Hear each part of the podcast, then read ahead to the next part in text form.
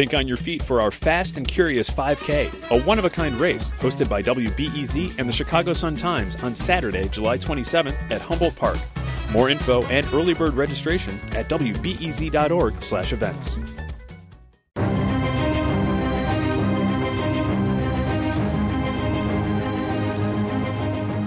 Hello and welcome to Nerdette Recaps Game of Thrones with Peter Sagal. I am Greta Johnsen. I'm Tricia Bobeda, and Peter Sagal is, alas, not in the same time zone as us this morning, so that's why he No. sounds a little different. I am in Ashland, Oregon, where I spent the weekend at the Oregon Shakespeare Festival, seeing plays, Oh. including, by the way, Hamlet, which, as you remember, ends with bodies strewn all over the stage. Oh. And all I can think of now is Piker. Ha! you want to talk about strewing bodies around, Mr. Shakespeare? Let me introduce you to a little friend of mine named Germ. So here we are recapping season 6, episode 10 of Game of Thrones. This is the finale. It was called The Winds of Winter. A lot of you already have asked us on the Twitters if this is going to be an extra long recap because the episode was extra long. And what we've decided to do actually is recap this episode today, and then we will have a follow up season recap coming out Wednesday by 5 p.m. Central. So today will just be the episode, and then on Wednesday, we'll really dive in and talk about our predictions for next season and sort of the overarching storylines from season six as well. We'll also have an emotional check in just to make sure everybody's doing okay. You know, this is great because, Peter, I remember not so long ago you said there were no such things as feelings. So I feel like we're really making progress here. I really, I, I'm like one of those computers in, in classic Star Trek going, wait, what is this strange sensation that I have in my feels? Yeah, I, He said feels. I can't I believe it. I did. I did. Oh my did. gosh. Okay, you, so- You, you have an infectious personality, like a social disease.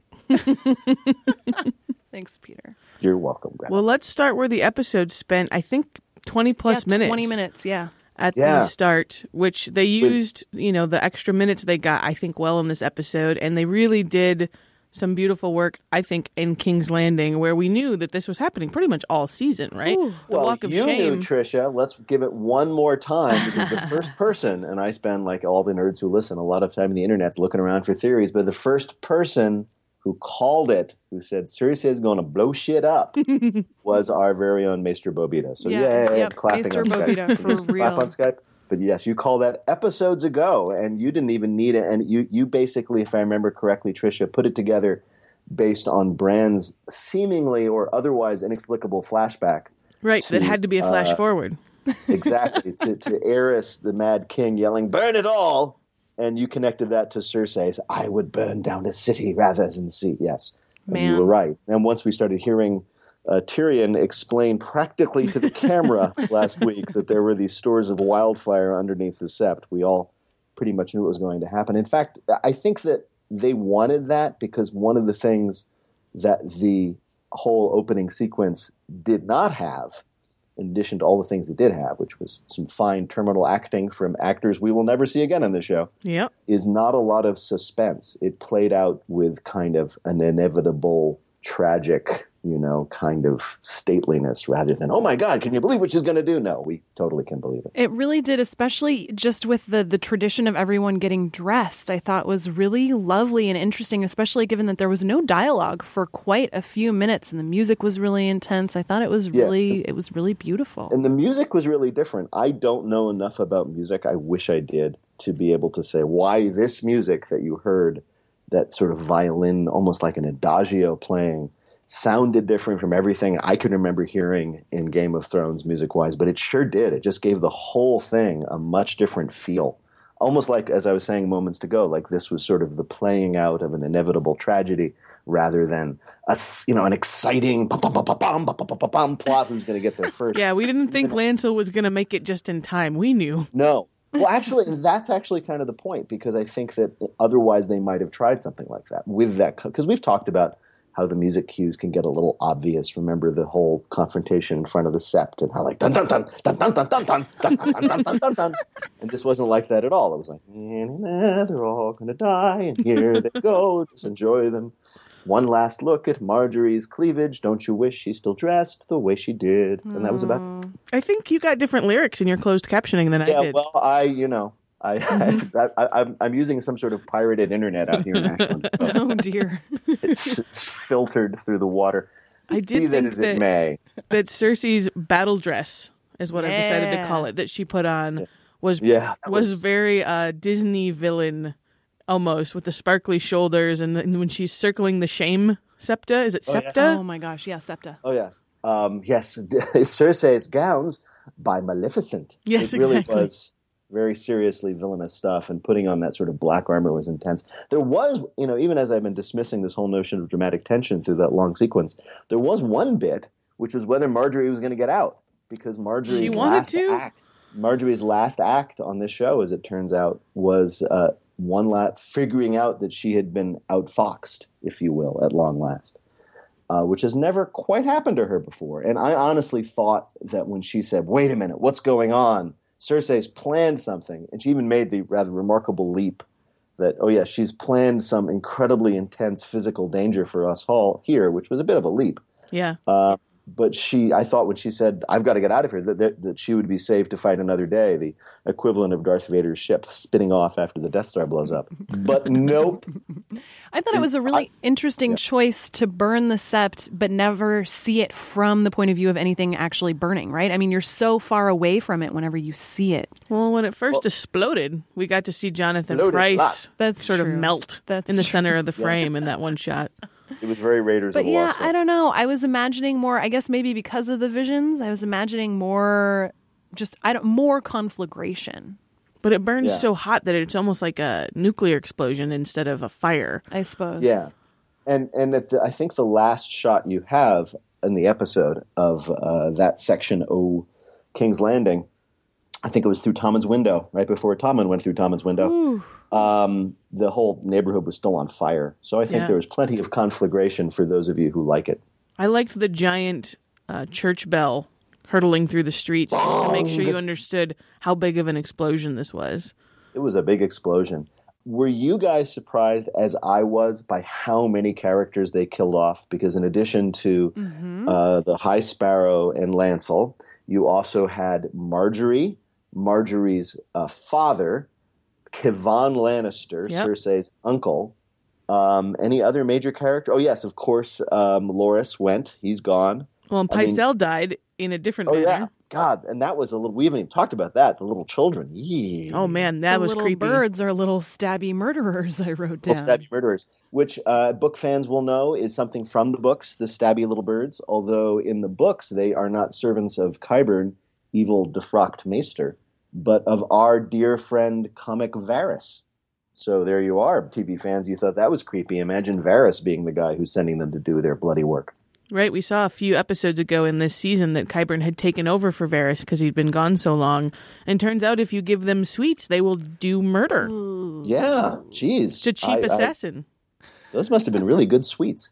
Yeah.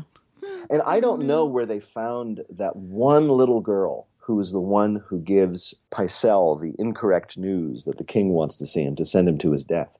But that little girl had a face. Oh my gosh. Yeah. So it's worth it actually if you have HBO now or something that allows you to, you know, fast forward or I guess everybody can do this now. Just take a look at that little girl's face and and then just give a slow Brubaker clap to the casting director because my god.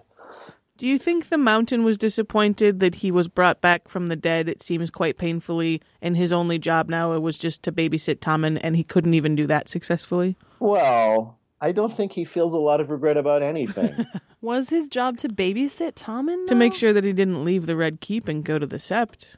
Well, they showed if, uh, there was a sh- you know, first day of a sign of like Tommen getting up and I'm going to the door now, and uh, he being there and going, "No, you're not." I actually had this terrifying moment because of everything we've seen from that reanimated corpse uh, that he was going to actually kill Tommen. But, yeah, I didn't. Uh, I- yeah, he his presence seemed much more like intimidating and potentially malicious to me than. Yeah, his job Yeah, was to keep him there and safe. Yeah, I He kept them there safe, and then once the thing place blew up, he turned around and left. They actually had that shot, Yeah. so clearly he was off doing something horrible to Septa.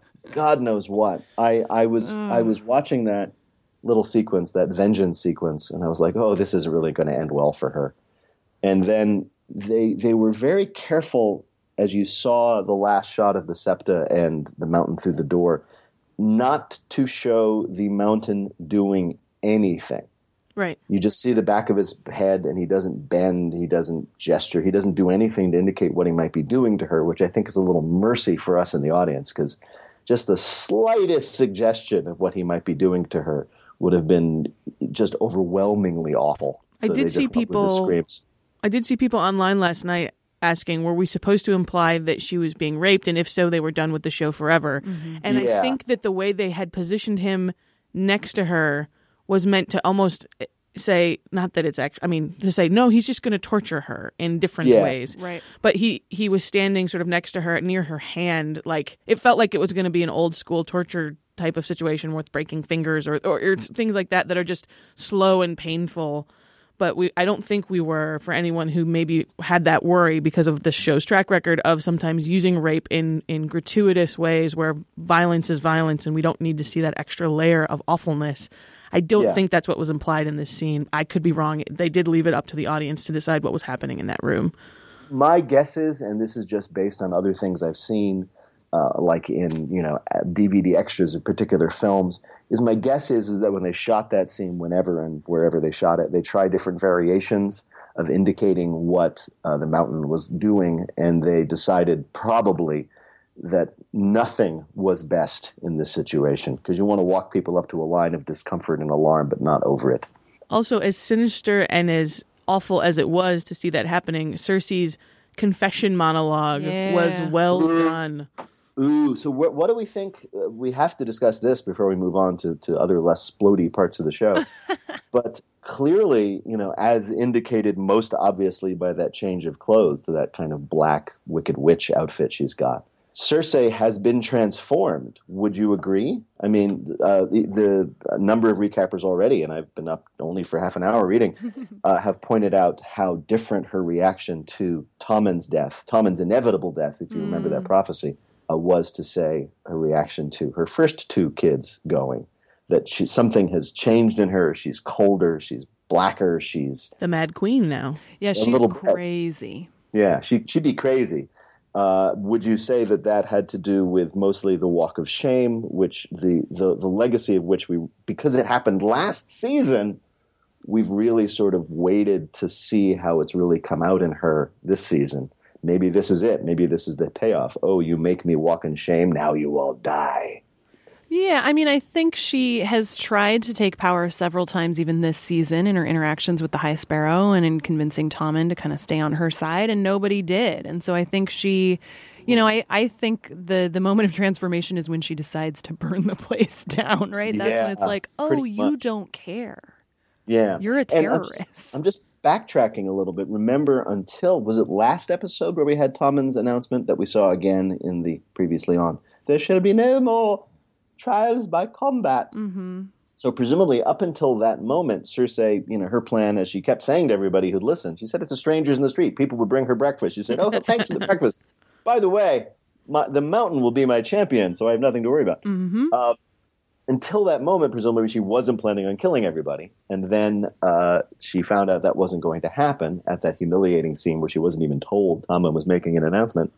And that's the scene where she turns and says to Qyburn, What about those rumors, which we now know were about the stocks of wildfire under the south? So mm-hmm. presumably she decided to kill everybody right around then.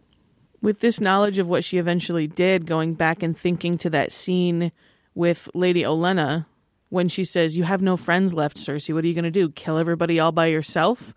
Uh, yes, another another foreshadowing that we all missed. Another except for you. foreshadowing moment, and I also think that it maybe makes sense in the character of Cersei if she's sending Jaime away in part because she knows he wouldn't approve.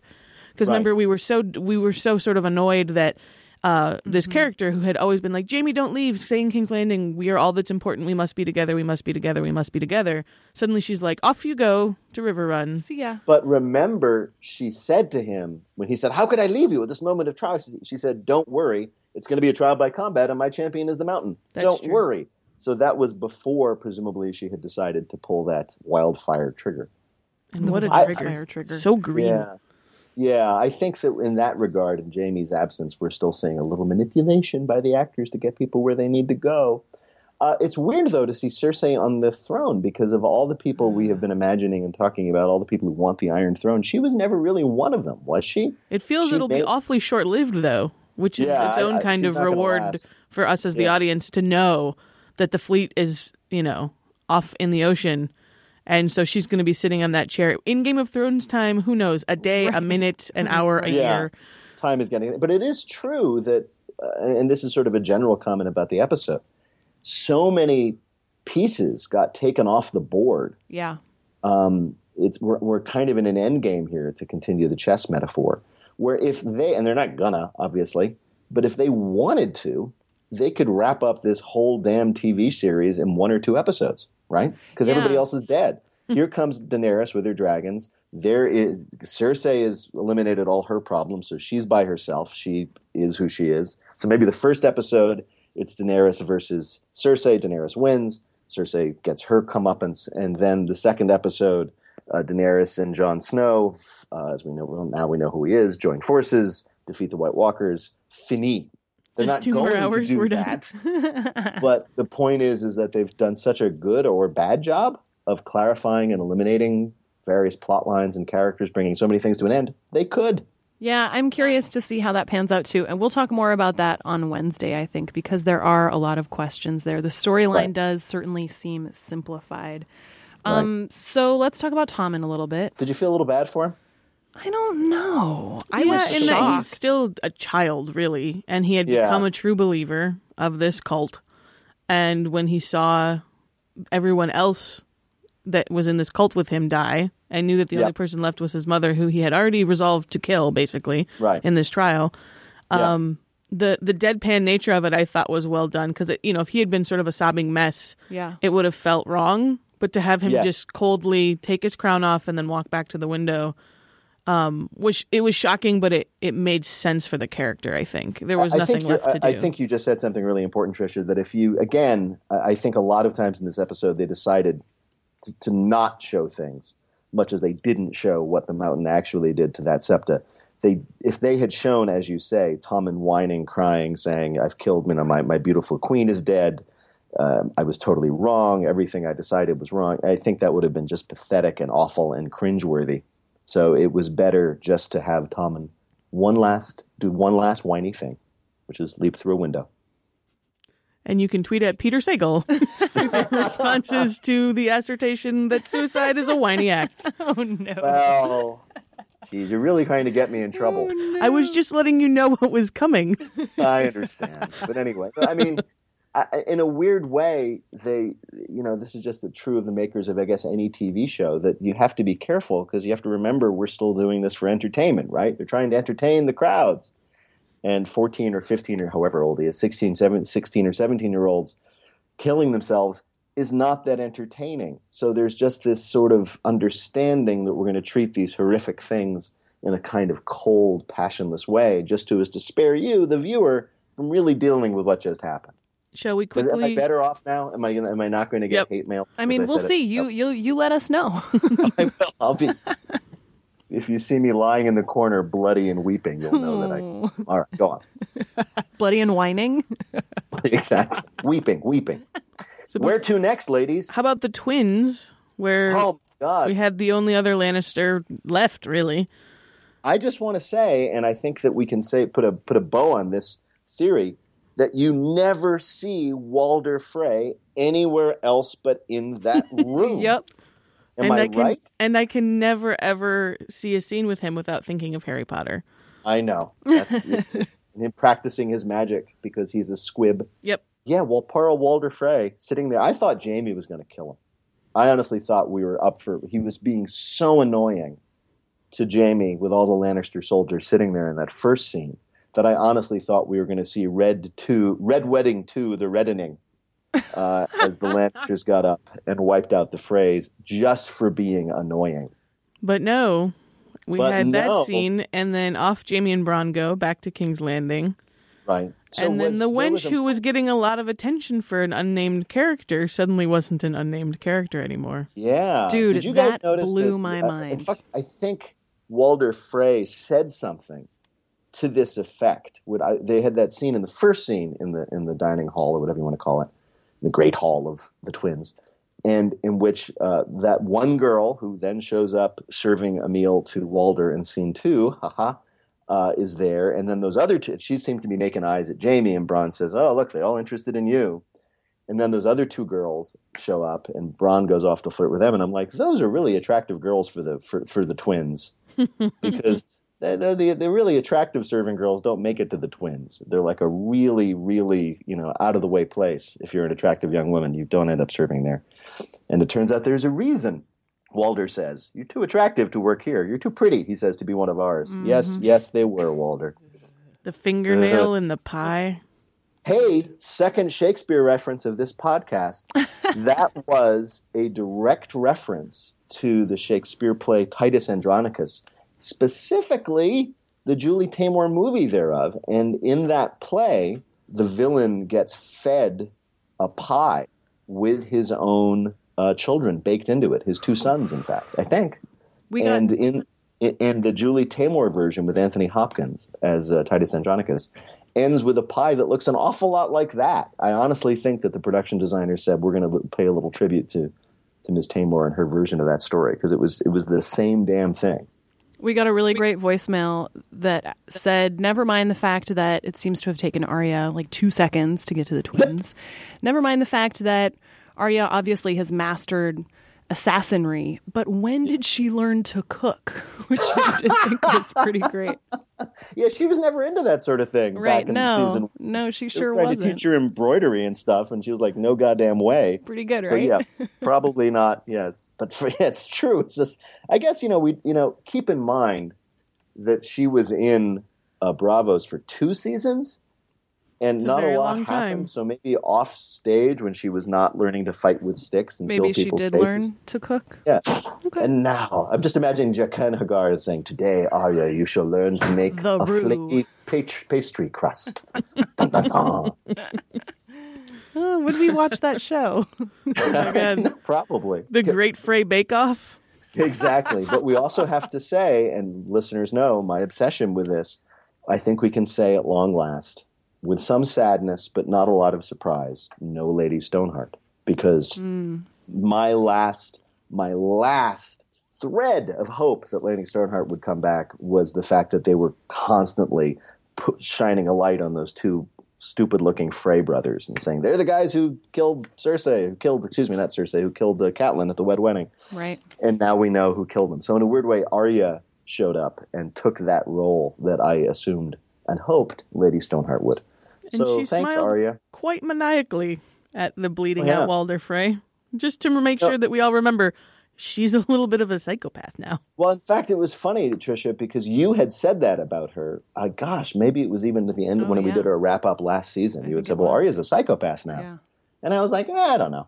But looking at her stone cold face as uh, as poor old uh, Walder Frey, Not uh, even just stone cold, but almost gleeful. Yeah, she Yeah, seemed pretty like- pleased with herself.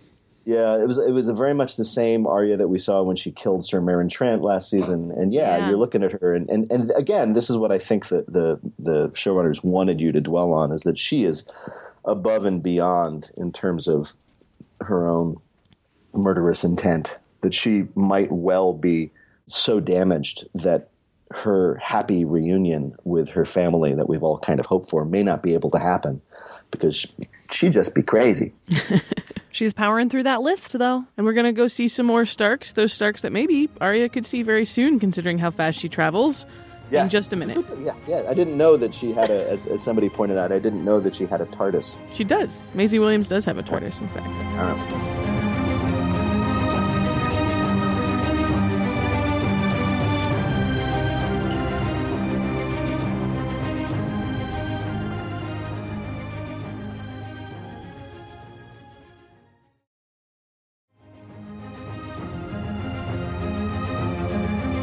You're listening to Nerdette Recaps Game of Thrones with Peter Sagal. I'm Tricia Bobeda here with Greta Johnsen and Peter Sagal. We're heading to Winterfell, where winter is here now. yeah. Oh, wait a minute. Where's Brienne?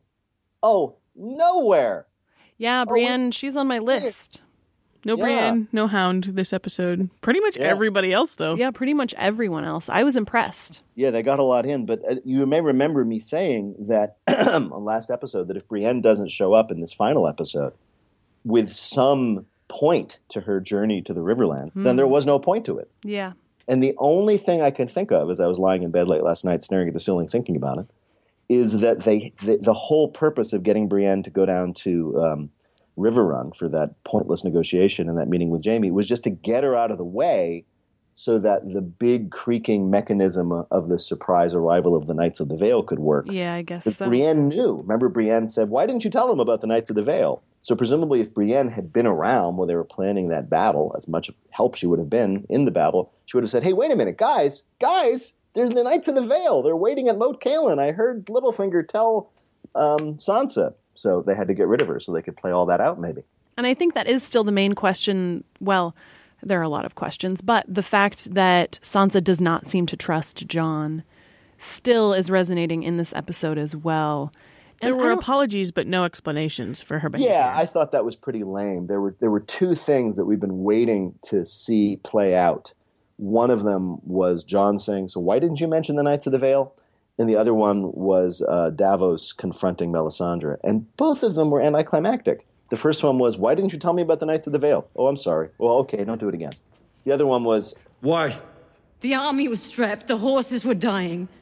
It was the only way. You burned a little girl alive. I only do what my lord If commands. he commands you to burn children, your lord is evil. We are standing here because of him.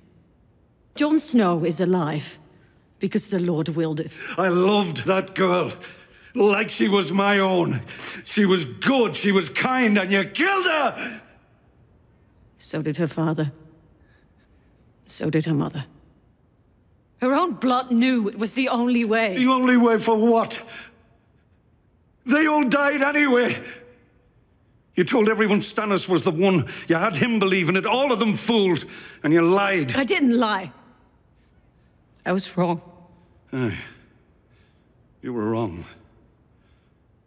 How many died because you were wrong? I ask your leave to execute this woman for murder. She admits to the crime. Do you have anything to say for yourself? I've been ready to die for many years. If the Lord was done with me, so be it, but he's not. You've seen the Night King, Jon Snow. You know the Great War is still to come. You know the army of the dead will be upon us soon. And you know I can help you win that war. "You killed her. I want you dead." Um, all right, you have to leave. Okay. Really? Really? That's Yeah. it. That's all. I don't know. I, I actually really liked the interaction between Davos and Melisandre when when she said I was doing what God told me to, and he said any God that tells you to kill children is evil. I thought that was. I didn't think it was anticlimactic. I mean, they told her to leave. Yeah, I liked know, the but, line. I, mean- liked the line very much. I didn't lie. I was wrong.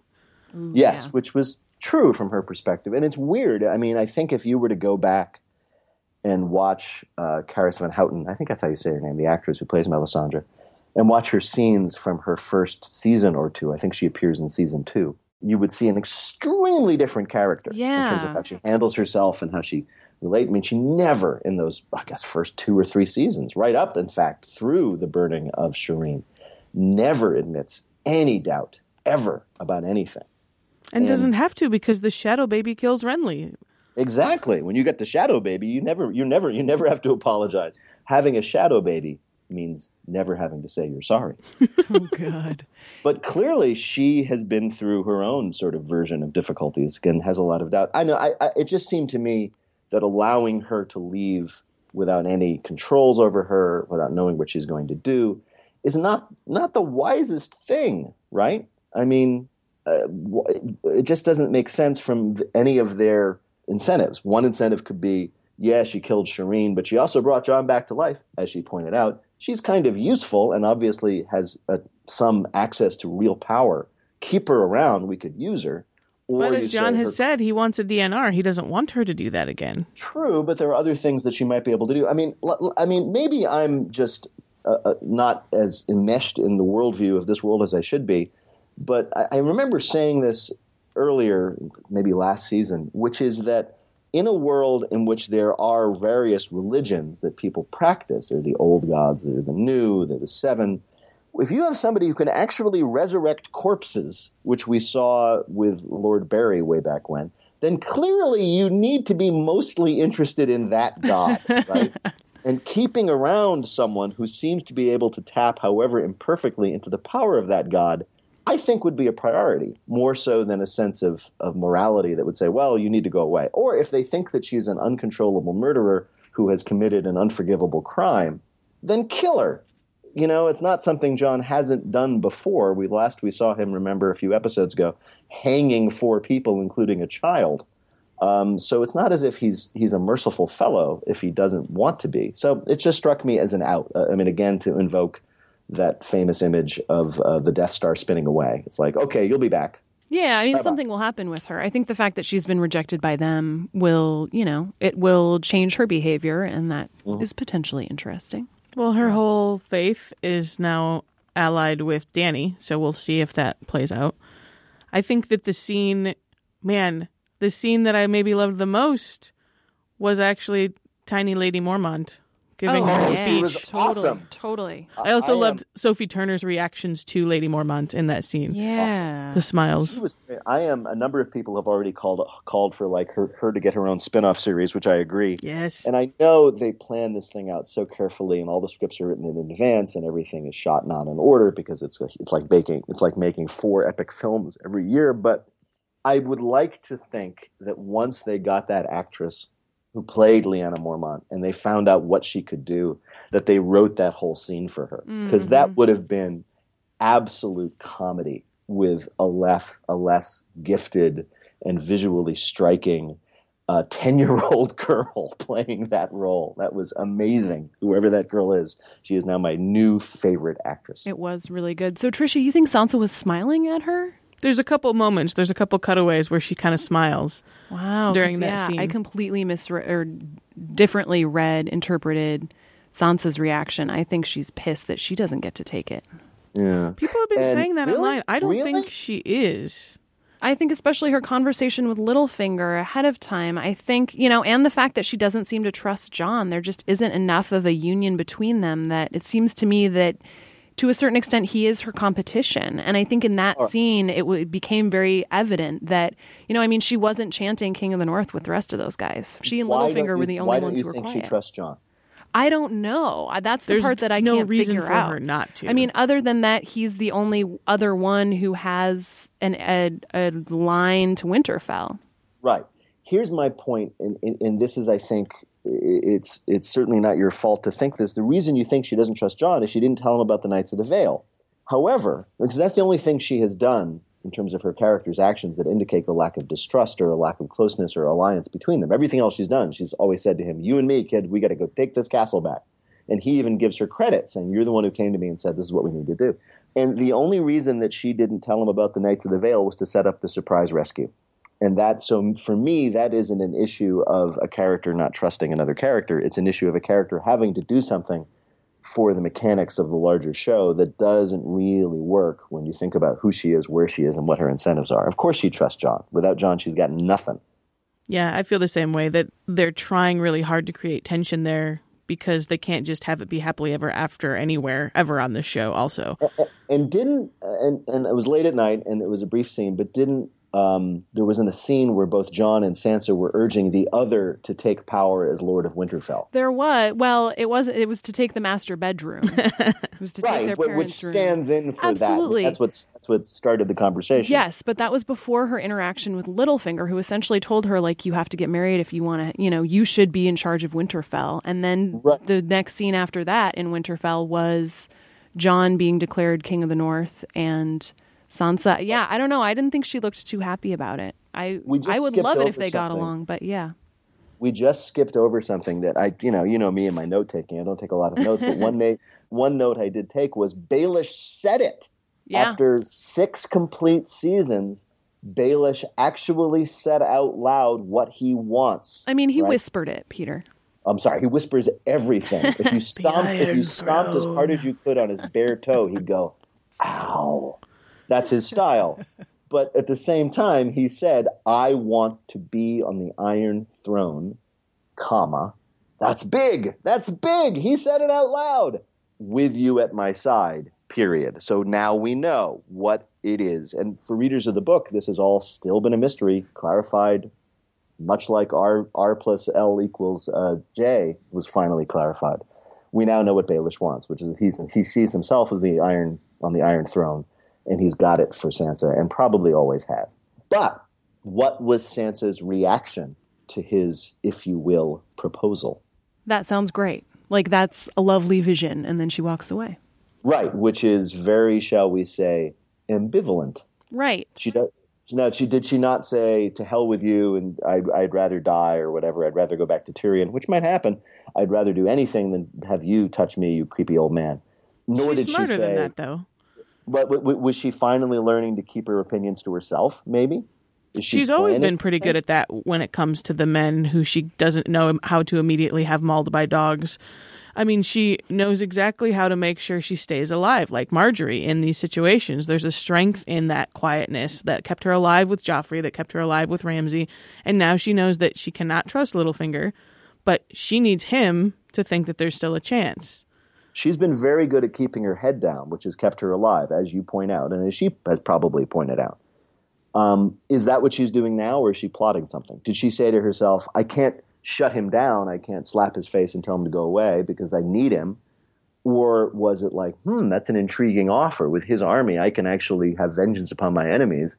Maybe I'm going to take him take him up on that offer when it's more advantageous to me. It was know. I think she's learned a ambiguous. You don't know different lesson from this. I think she's learned Yeah. a different lesson from all this. I don't think she's as power hungry as the other players. Because when he finds her at the the weirwood tree, she says, "I used to always think about what I wanted instead of what I had."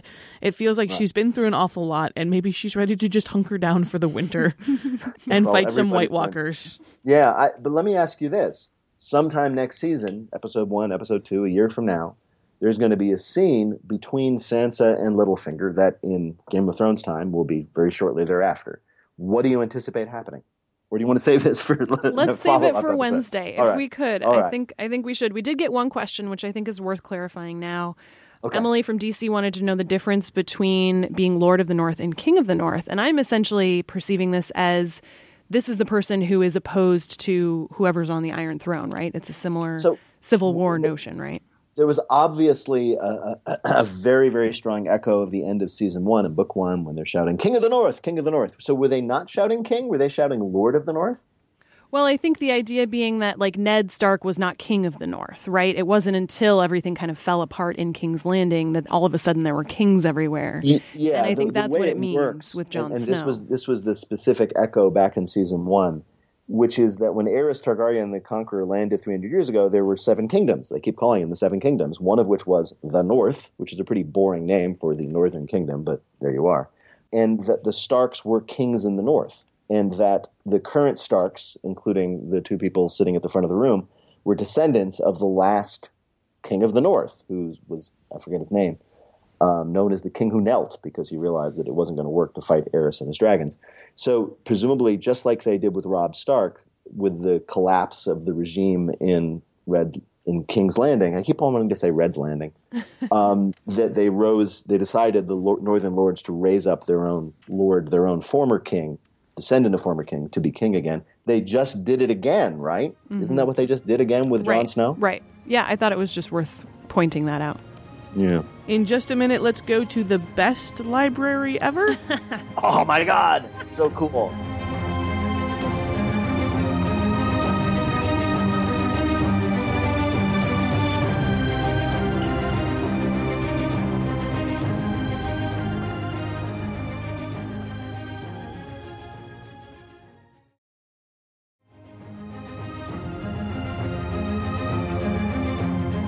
So this was a short scene, a little uh, breath of fresh air, and a very heavy, death-ridden episode. No kidding. The bureaucrat at the front desk I of the Citadel. him. This He is a regular. hilarious.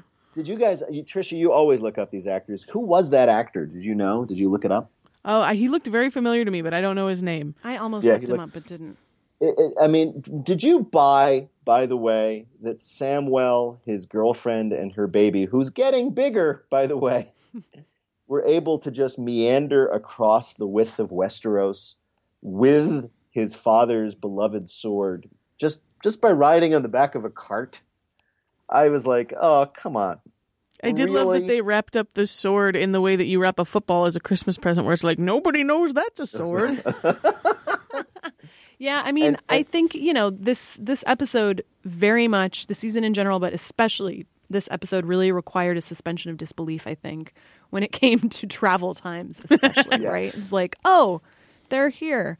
I think my Yeah, and favorite part of it, was ends skipping ahead with with the most ridiculous one, which was that Varys managed to get all I mean, the way honestly. across. Yeah, that was Dorne, then ludicrous. all the way back. yeah, But go on. So Samwell, by the way, the thing um, that great shot of the library in the Citadel, those things I had to look it up. Those things that are hanging, there are two of them that are hanging in the ceiling, like enormous sort of things hanging from the ceiling. They are called um, an armillary spheres, sometimes called astrolabes or orreries, and that, my friends, is that thing that's in the credits. yes, know? you know, someone actually called and asked about that, so I'm glad you were able to clarify. in the credits because I've ever since season one, I thought the credits were pretty amazing. You know, you have this this clockwork map of the world, but hanging above it is this object that the credit camera keeps cutting to, that has all those strips of metal that tell this tale of, of Robert's rebellion. If you've been following along, it, that is supposed to represent one of these medieval devices that were used for depicting the movement of the stars around the sun or around the earth, and they were called, I had to look it up, armillary spheres. So it's really interesting that, and it's all computer generated, but hanging in the middle of that library were two big ones. Beautiful. I loved that library. I would hang out there. It was We all did. fabulous. Are the books chained to their spots? Uh huh. Is that how Yeah. it works? How do you, if you need a book, can you undo the chain or do you have to stand there reading it? Yeah, I don't know. Maybe guess we'll somebody find has to do it for you. The They just- Archmaester. Yeah, they just got tired of people taking the books to the toilet.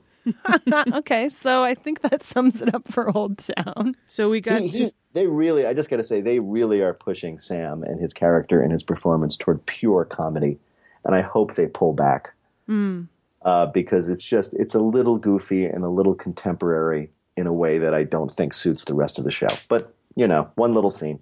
I just it was too beautiful of a library for me to be upset about anything else. That's true. It, was it really, lovely. it really was nerd paradise. The funniest thing is, I was talking to my friend Lauren this morning, who hasn't yet seen the episode, but she and she's she said she's really good at avoiding spoilers, but she has heard that Sam gets to the library, which is just like oh, the really? nerdiest of the spoilers. Yeah, that, that really may be. I mean, i- i- if if he gets to stay there, and of course he won't, it would be the first and only happy ending in all of Game of Thrones. There you go. I like to look at it Yeah. that way. That's good. How how long do you think before while he's in there before uh, Samwell remembers that he left his wife or is, Oof. effectively his wife and her child just standing there in the cold anteroom of the of the citadel? Oops, I'm sorry, I got carried away.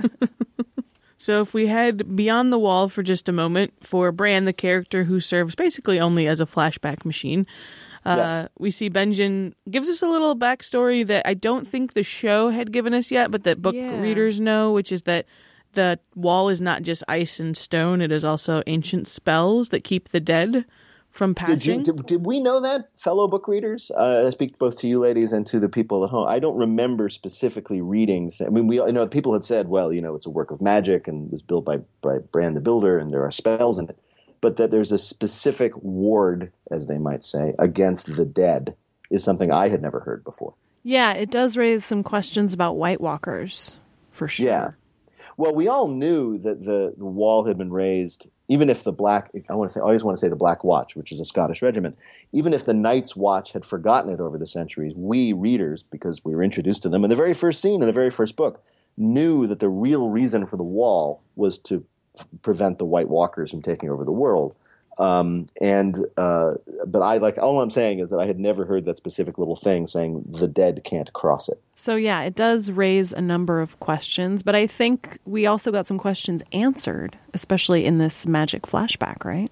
Tower Yes, of Joy. it. fine. We know. We now know for sure. if they had done like one more set of stairs up and then Bran had gone like, huh, and woken up again, I would have been so mad. Yes. we all they knew. they they teased us for half a season about what was at the top of those stairs, and yeah, we finally I got to see it. that this was even going to happen. Oh, no, I did not. I was waiting for it the whole time. and then you finally saw baby Jon, and you have one of those uh, Saving Private Ryan shots to Yeah. establish that one person as a baby or as a younger person is another I older that person. was. I laughed out loud at that moment from like baby Jon face to grown up Jon face. It was just like, Yeah. oh, okay, we're just going to be you- that heavy handed. do you think they cast a newborn to um, uh, what am I trying to say? To look like Jon Snow. So when they made that shot, you know what I, I, I you know what I thought of when they showed the face of that baby.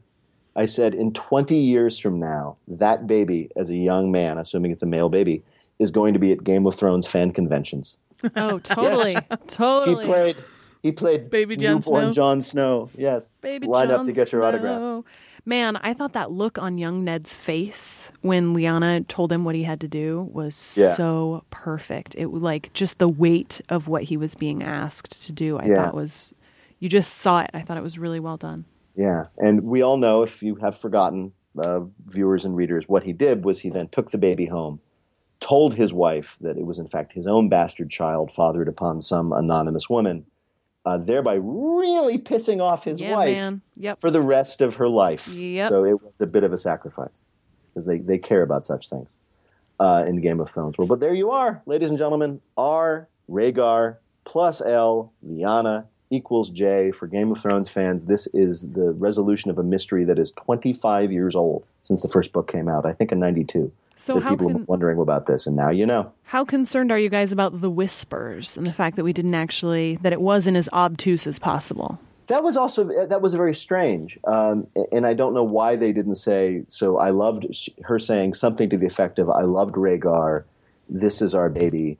Please don't let anybody know about it because your friend Robert Baratheon will have this baby killed, as it is the Targaryen heir." Why she didn't say any of those things? Maybe they're not what we think.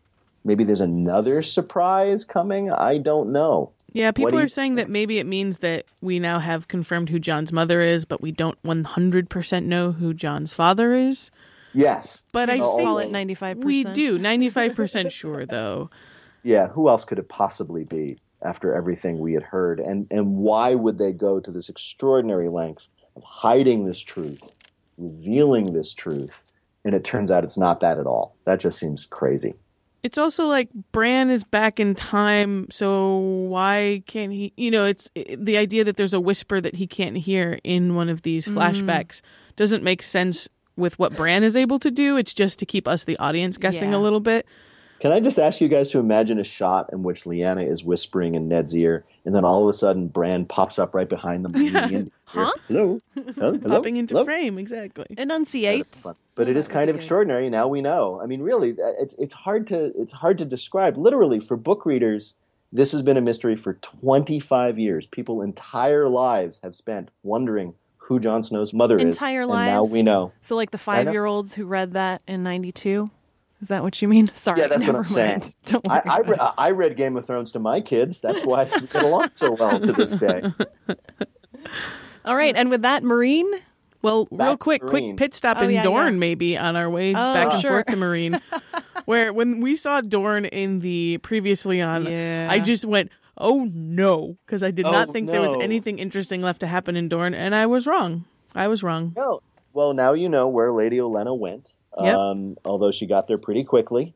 yeah, it's fun. It, it, it's it's it's it's especially annoying to see these characters move around so quickly when you've established how far it was the last time somebody went there. I mean, it took uh, two seasons ago or last season. It took Jaime and Bronn an entire season to get there and back. I think And especially the fact that it's the finale feels cheap to me because it's sort of like, oh, look at all of these things that can happen within the span of, you know, granted it was more than an hour, but it's still just sort Yeah. of like, well, that seems awfully convenient given the fact that we've I spent was just eight so hours glad with you things guys. were already happening and And happening and, remember happening. Yeah, that yeah. when she's in Dorne after Lady Olenna just totally smacks down the Sand Snakes in a very satisfying way. Um, oh, shut up, you. You murder your own prince, but you expect me to trust you? We invited you to Dorne because we needed your help. You came to Dorne because you needed our help. What is your name again? Barbara? Obara. Obara. You look like an angry little boy. Don't presume to tell me what I need. Forgive my sister. What she lacks in diplomacy, she Do makes. shut up, dear. Anything from you? No. Good. Let the grown women speak. Let the Uh, grown women speak. she she actually discusses the explosion at the the the Sept of Baelor, meaning Right. that her journey to Dorne happened after the first scene of this episode. It didn't even happen after she left. I mean, you could have said, well, if she left the Red Keep and however many episodes ago and went straight there, maybe. No, just nuts, people. Come on. And in Meereen, we have what we've been waiting to have happen for ages and ages, which is she's got her ships, she's got her armies, she's got her dragons, and she's on her way in an epic Right. final scene. Yes, and she made she was very nice to Tyrion, and she gave him a little pin. And Tyrion, for the first time, in maybe since Shae died, looked a little human. And his, his little his little lower jaw trembled a little bit, which was very nice. But I still don't think he's done anything really to deserve that. I mean, we know how smart he is, but while he's been a Meereen, he hasn't been very smart. But nonetheless, I'm very happy for him that he got his pin. Fair enough. And we can talk more about it on Wednesday. We also want your voicemails. Give us a call. Let us know what you think is going to happen. 312 948 4687. You can also find us online at nerdettepodcast.com. We're at Nerdette Podcast on Twitter. He's at Peter Sagal. You can listen to us wherever you're listening to us because, in fact, you are already listening to us. But we would really love it if you subscribed on iTunes or followed us on NPR One. Just search for Nerdette Recaps. This show is produced by us with help from WBEZ's Joe Deso and Robert Anderson. Thanks also to our interns Maya Cole and Sebron Mallard. Joel Meyer is our executive producer. Our theme music was composed by Andrew Edwards of Blue Police Box Music.